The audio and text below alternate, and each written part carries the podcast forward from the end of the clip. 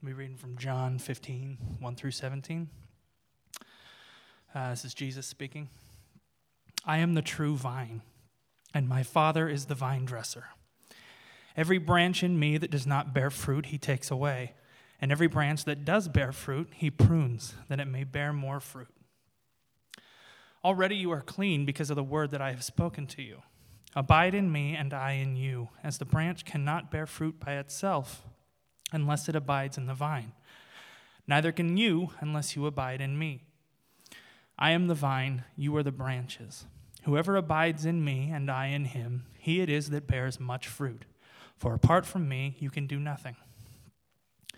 If anyone does not abide in me, he is thrown away like a branch and withers, and the branches are gathered, thrown into the fire, and burned. If you abide in me and my words abide in you, ask whatever you wish, and it will be done for you. By this my Father is glorified, that you bear much fruit, and so prove to be my disciples. As the Father has loved me, so have I loved you. Abide in my love. These things I have spoken to you, that my joy may be in you, and that your joy may be full. This is my commandment, that you love one another as I have loved you. Greater love has no one than this, that someone lay down his life for his friends. You are my friends, and if you do what I if you are my friends if you do what I command you. No longer do I call you servants, for the servant does not know what his master is doing. But I have called you friends, for all that I have heard from my Father I have made known to you. You did not choose me, but I chose you and appointed you that you should go and bear fruit, and that your fruit should abide, so that whatever you ask the Father in my name, he may give you. These things I command you so that you will love one another.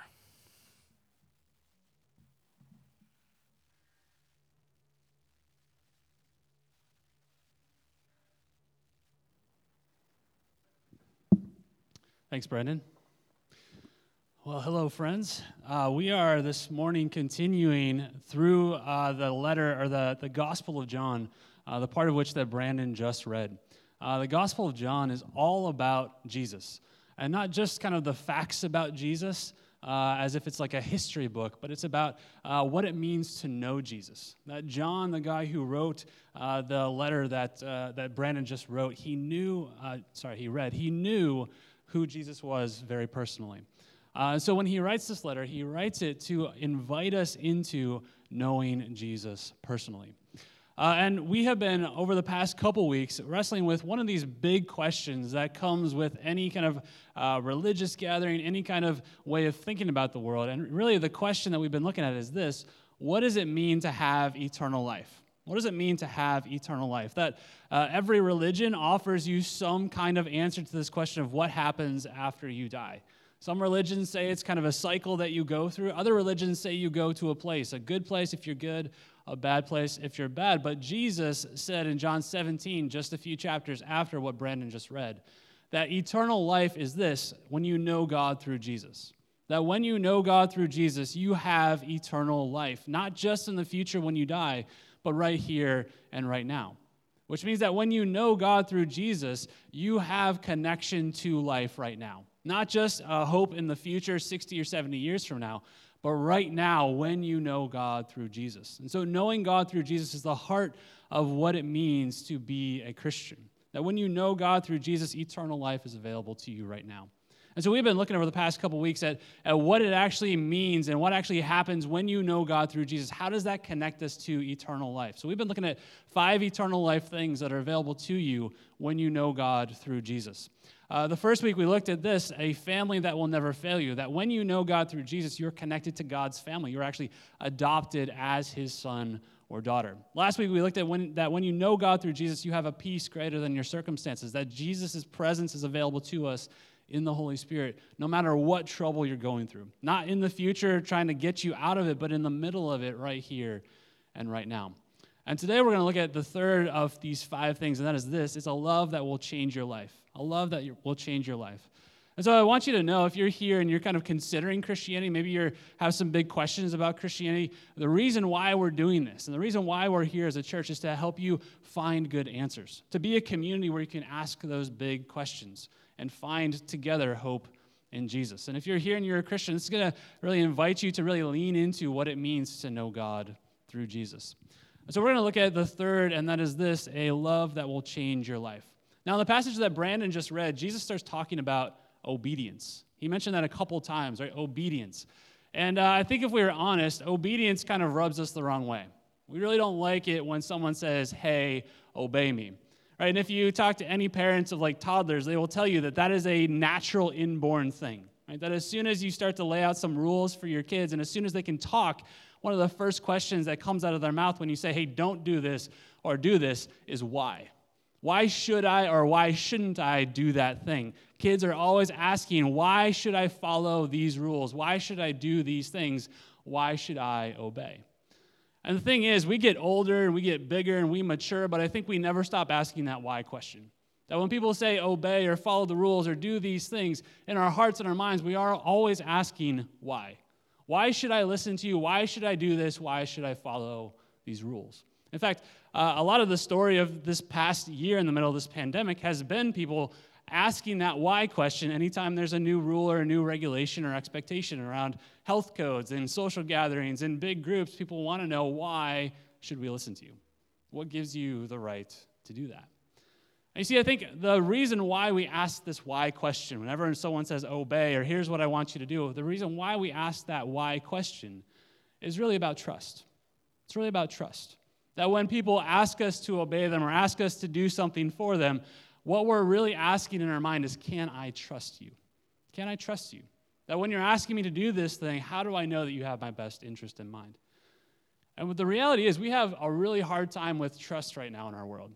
Because the people that we have trusted to have authority over us or to do certain things, uh, we've been let down by people a lot. We're kind of in this crisis of trust. Maybe uh, for you, you trusted a certain political figure, a certain uh, government figure, and you trusted them with your vote, and then you found out that they didn't actually mean what they said when they were campaigning. And so we have this lack of trust in the system to govern us well. Uh, one of the big crises this past year has been trusting like healthcare professionals because so much of the answers around COVID have changed all the time. And people look at that and say, Do you know what you're talking about? Even though healthcare professionals would say, We know what we're talking about, people are like, Man, what are you talking about? we have this kind of trust of people who are in charge. Even uh, in our city, one of the main reasons why people are not considering Christianity or considering church right now is because they don't trust religious leaders that religious leaders let us down a lot. That maybe you've trusted somebody uh, to lead you in a church, or you trusted like a, a prominent speaker or pastor, and then you found that they actually weren't everything that they said that they were. That There's some crisis where you realize they weren't actually trustworthy. Maybe you even have some church hurt from that. You say, I'm not sure that I can consider Christianity if I can't trust the people who are representing Christianity. And we have this crisis of trust in our world. And so one of the answers that our world is offering, that our culture is offering, is this is that if you can't trust people to lead you, then the only person that you should trust is yourself. That you should be the only one to decide what's right for you or good for you. You should be the only one that you trust. And so you get to decide what works for you and what doesn't work for you, what's good for you and what's not good for you, what you should do and what you shouldn't do. And anyone who tells you otherwise, anyone who wants to challenge that or say you should follow these things or do these things, anyone who says obey me is actually trying to oppress you. We have this real intense uh, angst towards anybody who says this is what you should do, and so we're just trusting ourselves.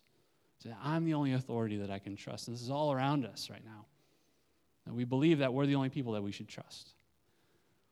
But the ironic thing is, at the same time that we are saying as a culture that you should only trust yourself, you alone know what's good for you. No one can tell you what you should do or what you shouldn't do except for you. At the same time that we're saying that, we're also having these big conversations in our culture about justice and equity.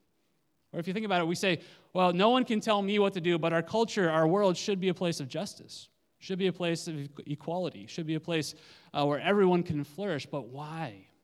How can we say both of those things at the same time? That only I can tell me what to do, but I want to tell the world what they should do. You see, this is the crisis that we're in. We don't want to follow anyone else's rules. We don't want to obey. We don't want to trust anyone. And yet at the same time, we have this longing for a world that's different. This longing for even in our own lives something that's different. And so obedience is a really hard thing for us to wrestle with. we have to know that this is all going on in the background when we look at what Jesus says here, because when Jesus says, Obey me, it rubs us the wrong way because this is what we're thinking. This is what we're wrestling with in our world.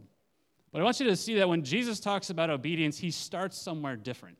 He starts somewhere different when he talks about obedience. If you look in John 15, verse 9, Jesus says this as he's talking about what it means to obey. He says this As the Father has loved me, so have I loved you. Abide in my love. He says, As the Father has loved me, so I have loved you. Now abide in my love. You see, Jesus, when he starts talking about obedience, he's not giving us like a new list of rules to follow. He doesn't lay out, like, here's my new 10 commandments, guys. You need to follow these behaviors. Instead, Jesus is concerned about the source.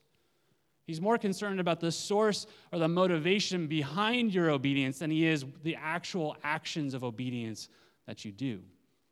He starts talking about rootedness and connectedness and abiding in his love. See, what Jesus is saying is this the bottom line of what he is saying is the source or the root of obedience to Jesus. The root or source of obedience to Jesus is trusting in the love of Jesus.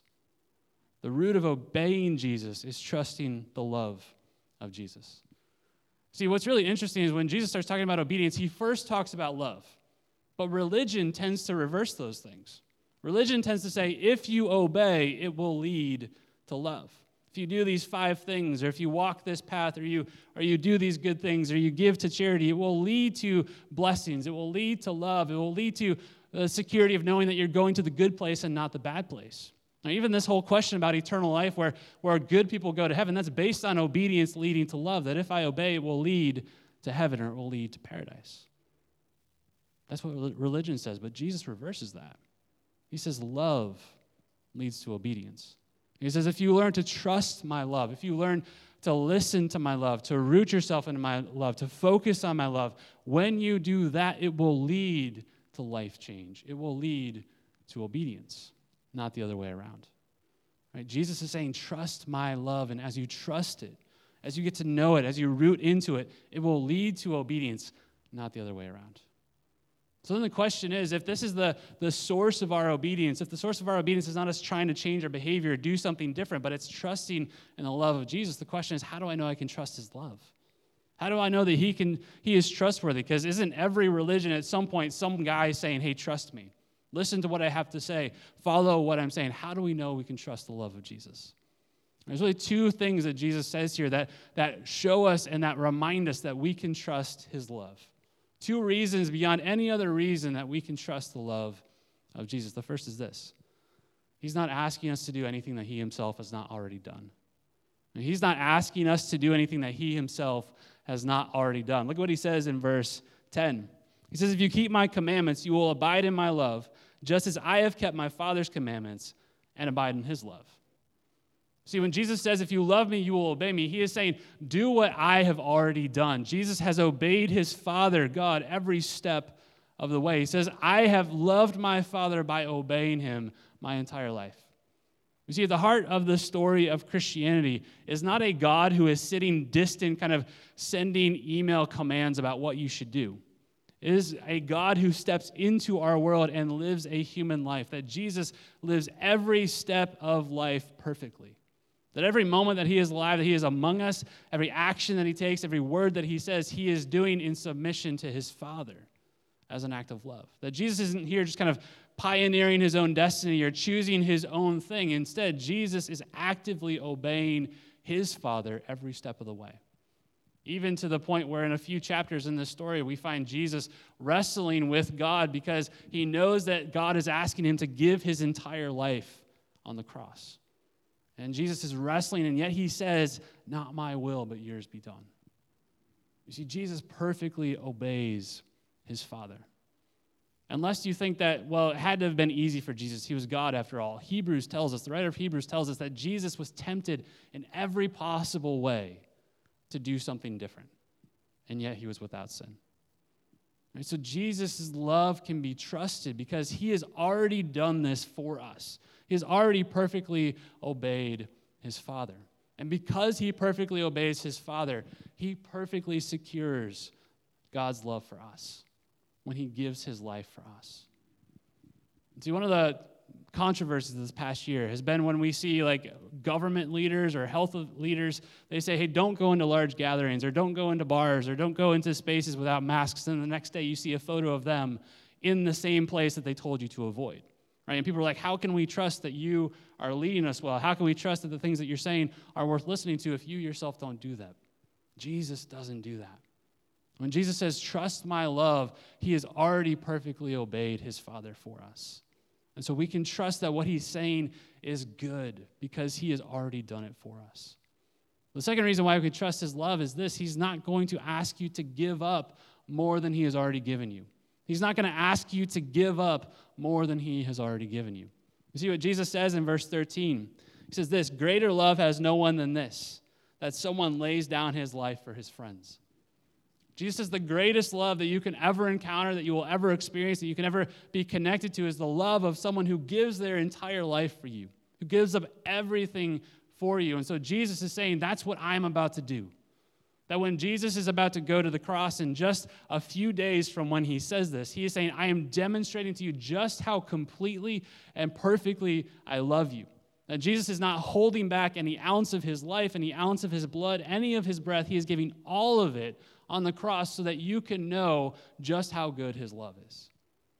He says, Greater love has no one than this, than someone who gives his life for his friend. He says, You are my friends if you do what I command. Which means this that when we struggle to obey, right, when we say, Well, Jesus, how do I know that if I give this up, it's going to be good? Right? It seems uncomfortable, it seems difficult. We say, Jesus, obedience sounds hard. What Jesus is going to remind you, what he's going to say is, Greater love has no one than this. I gave my life. And so you can trust that I'm good. You can trust that what I'm asking of you, even right now, it may seem uncomfortable, a little bit weird, but, but you can trust that I have your best interest in mind because I have given everything for you. You see, you can trust the love of Jesus because he held nothing back. He held nothing back to demonstrate his love. You see, the root of our obedience to Jesus is trusting in the love of Jesus. And his love is trustworthy. But see, here's the thing if, if that is true, if our obedience comes out of our trusting in the love of Jesus, that means that sin is fundamentally an issue of trust, not behavior. That sin is fundamentally an issue of trust, not behavior. You see, sin is what we tend to think of like the bad stuff that I do, right? Even you go to church, maybe you hear a list of things that you're not supposed to do, right? All these bad actions that I do, or these bad attitudes that I have, or these things that I do that I don't talk about. We think, tend to think that sin is the behavior that I do. But if sin is about behavior, then what I need from Jesus is a behavior management system. I need a new set of actions or a new attitude uh, that Jesus has to give me, or a new list of 10 commandments in order to deal with my behavior. But if sin is fundamentally not about behavior, but, but about trust, then the solution to changing my behavior is not a behavior management system, it's a relationship. The, the root of changing my life, of things changing in my obedience, is not managing my behavior, but growing in my trust of Jesus. You see, this is why if you're here and you're considering Christianity, it's important to realize that becoming a Christian is not about changing your behavior. It's not about going from like Sunday morning sitting on the couch to then Sunday morning sitting in a pew. It's not about going from reading the newspaper to reading the Bible. That's not what makes you a Christian. Uh, becoming a Christian is not about changing your behavior, it's about changing your trust. It's moving from trusting myself to trusting Jesus. It's recognizing that if sin is fundamentally about trust, then when I am trusting in things that are not Jesus, I am actually sinning against Jesus. You see, if you go to the very beginning, the first story in the Bible, the first temptation uh, that Adam and Eve faced in Genesis was not about behavior, it was about trust. The temptation was, did God really say that, he, that you shouldn't do that? It was a question of, can you trust him? And now, for all of us, the sin that we deal with, the things that we do that we shouldn't do, they're not about the behavior that we do. It's about that we're trusting in something other than Jesus. I'm trusting in my money for my sense of security. I'm trusting in a relationship for my sense of love and belonging. I'm trusting in my ability to be good for my sense of connection with God. I'm trusting in things that are not Jesus, which means that becoming a Christian is not just about changing those behaviors, it's about trusting Jesus. Which is why to become a Christian is really about fundamentally two words turning and trusting. Turning means recognizing that I have been trusting in something other than Jesus for my sense of belonging, love, security, I've been trusting in this thing over here, and it is pulling me away from Jesus. And so turning is recognizing that this is true and choosing to go a different direction and choosing to change my trust from that to Jesus. Of trusting in Jesus' love that he took care of everything for me. So becoming a Christian is not about changing your behavior, it's about changing what you're trusting in. And Jesus' love is trustworthy. Fact, the greatest love that you can ever trust in, because he gave everything for you. But this also means that for us who are Christians, as we consider what it means to grow in our trust of Jesus, to, to change our behavior, it's not about just adopting new actions or new attitudes. It's really fundamentally about trusting the love of Jesus. That, that life change or obedience to Jesus comes as we grow in our trust of Jesus. So then the question is how do I grow in the trust of Jesus? There's really two things that, that we can embrace and lean into that will cause the, our trust in Jesus to grow. Because trust is simply love over time. And so as I spend time in the love of Jesus, out of that will grow trust. And so there's two primary ways that Jesus identifies for us that, that will cause us to grow in love. Not rules or behavior changes, but things that will cause me to grow in trust. The first is this that to grow in the trust of Jesus, I have to spend time in His Word. I have to spend time in His Word. Jesus says this uh, in verse uh, 7. He says, If you abide in me and my words abide in you. He says that growing in the trust of Jesus, trusting in His love and knowing His love is about spending time in His Word. If we spend time in His Word, it will lead to us growing in our trust of Him. You see, that's why we read this book so much, because this book is fundamentally a story about how God has loved us in Jesus. Every page is leading us to see that God has loved us in Jesus. And so we, when we spend time in this word, uh, reading it, asking questions, sharing it with one another, discussing it with one another, it is helping us discover how God has loved us in Jesus. We don't understand all of it, right? But we, we center on it to understand it, to ask questions. This is why we read it here at service. This is why we center our communities on it, because when we spend time in this, it is causing us to grow in our trust of the love of Jesus. So, spending time in this word. If you don't have this word, or you're not sure even where to start, we have uh, Bibles available for free at our Next Steps test because that's how important we think it is that you have this. That as you center in on this word and you spend time in it, it will cause your heart to grow in the trust of the love of Jesus. But the second thing is this that to grow in trusting the love of Jesus requires or causes us to spend time with other people. To spend time with other people. Jesus says his command is this love one another. He says, My command is this that as you love one another, you will experience the love that I have for you. Here's the thing it's really hard to love people when you're not with people. It's really hard to love people when you're isolating yourself. Right? But Jesus is saying if you love one another, if you spend time with one another, that will lead to you growing in trusting my love. Because as you spend time with other people who are learning to trust Jesus, their stories will teach you something about how good the love of Jesus is. Their encouragement will lead you to learning more about trusting the love of Jesus. The life change that you see in them will encourage you and challenge you to consider what it means to trust Jesus in that area of your life as well. As we spend time with other people, it leads us to growing in trusting His love. But here's the thing not just in a comfortable kind of way. Because Jesus would say, as you love one another, the love that we should embrace is a love that looks like Him. It says, Greater love has no one than this, that someone lay down his life for his friends. This is the love He calls us to. Not a comfortable kind of love where we're just kind of sharing all the best things about life, but a love that shares the hard things of life too, that encourages and lifts one another up so that we can grow in the trust of the love of Jesus together.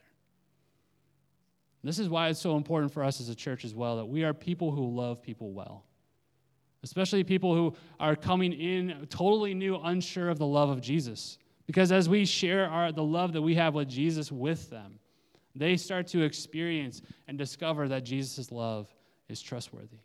And that also means that if someone comes to us and is not connected to Jesus, is not trusting Jesus, we should not and cannot expect them to behave like a Christian until they trust in Jesus. Right? That uh, when you're interacting with your neighbors, right, or, or you're interacting with people who are joining us on a Sunday morning, and they're like, "Man, I don't like. They don't look like a Christian." Or they don't act like a Christian. Here's the thing until they trust Jesus, what else should we expect? That is why we hold out the love of Jesus to people. That until you trust Jesus, right, nothing else will happen. And so, in trusting the love of Jesus, out of that leads to the life change that Jesus wants, not the other way around. This is always how we change.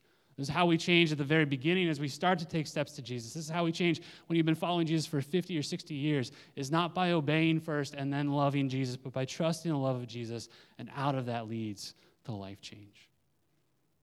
This is a love worth trusting. He gave everything for you. And when you learn to trust Him, it will lead to a life that looks like Him, that's shaped like Him, that makes Him central. This and only this is a love that will change your life. Let me pray for us. God, you have loved us perfectly and completely in Jesus. God, we confess that we are quick to question authority, question people who say obey, even question Jesus when he says, Obey me. Help us to see, Lord, that, that you have loved us perfectly and completely in Jesus, that his love is trustworthy. And as we grow in that trust, would you then work out the life change that you want? Not as we manage our behavior, but as we trust your love. And so, God, for the one who's here who maybe is thinking that Christianity is about changing my behavior from the couch on Sunday morning to a pew on Sunday morning, God, would you help them see that it is only by trusting in your love that any of this is possible? You help them to see how good the love of Jesus is, that he left nothing on the table. He gave everything to show us his love. And that when we have his love, we have everything that we need. God, we confess that we are quick to trust our own ability to change, our own ability to be- behave instead of trusting your love. Would you show us even this morning the ways that we are trusting our obedience rather than trusting your love? Would we confess those things and center again on trusting you? And out of that, would you bring the life change? We pray all this in the strong name of Jesus. Amen.